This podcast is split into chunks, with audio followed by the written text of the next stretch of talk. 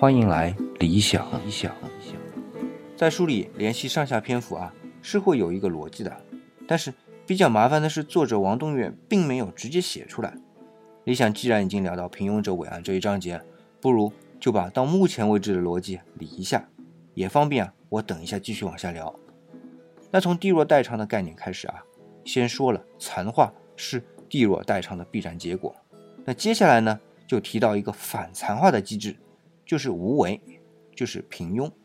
那从这个角度来说啊，大多数人碌碌无为是伟大的，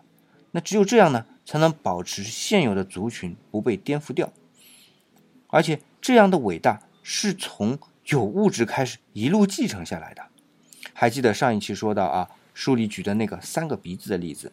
即便自己是由于突变而意外存活下来并得以传宗接代，但是自己都非常排斥突变。要知道，按理既然突变可以让自己存活，那么为什么不让能够突变的基因遗传下来呢？然而根本就没有突变的基因，每一次突变都只是意外。可见啊，对于突变的排斥是那么的与生俱来，以至于压根儿就没有被写进物种的底层基因里去。因为物种，这里既包括生物也包括一切的物质啊，都是有一种需要稳定的设计。你比如说氢原子，它需要突变就必须要突破库仑式垒，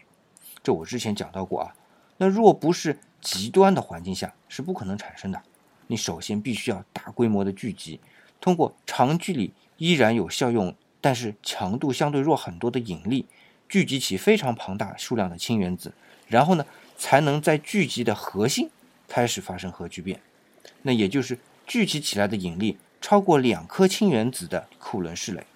从这个角度来看啊，要让氢原子、氦原子进行核聚变需要的能量是非常大的。虽然今天我们看到夜晚的星空满是星辰，其中绝大部分都是在进行核聚变的恒星，但要知道啊，氢和氦的总质量占整个宇宙的 99%， 要有一些突破是多么的艰难。更何况即便有一天因为超新星爆炸产生了很重的元素，不要忘记还有一种原子核的变化叫裂变，那是一种退行的机制。是的，从物质本身内部并不会给予突变的因素，所有的突变机制都被最伟大的创世者放到了外部。而不要以为两性繁殖让下一代既不像爸爸也不像妈妈就是突变就是创树，其实不过是把父母的已存在的基因排列组合一下，来达到更多的适应性的目的，而不是突变或者创树。甚至啊，这样的内部安排只是为了抑制外部机制促使的突变和创树。那书里当然提到啊，一旦创树成功，那就会颠覆掉上一代。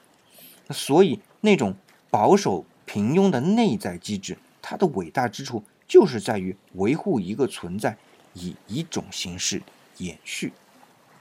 然而理想却在想啊，即便是有如此强烈的固定形式延续的内部机能，到今天不也演进出人类这样一个极致的聚合体吧？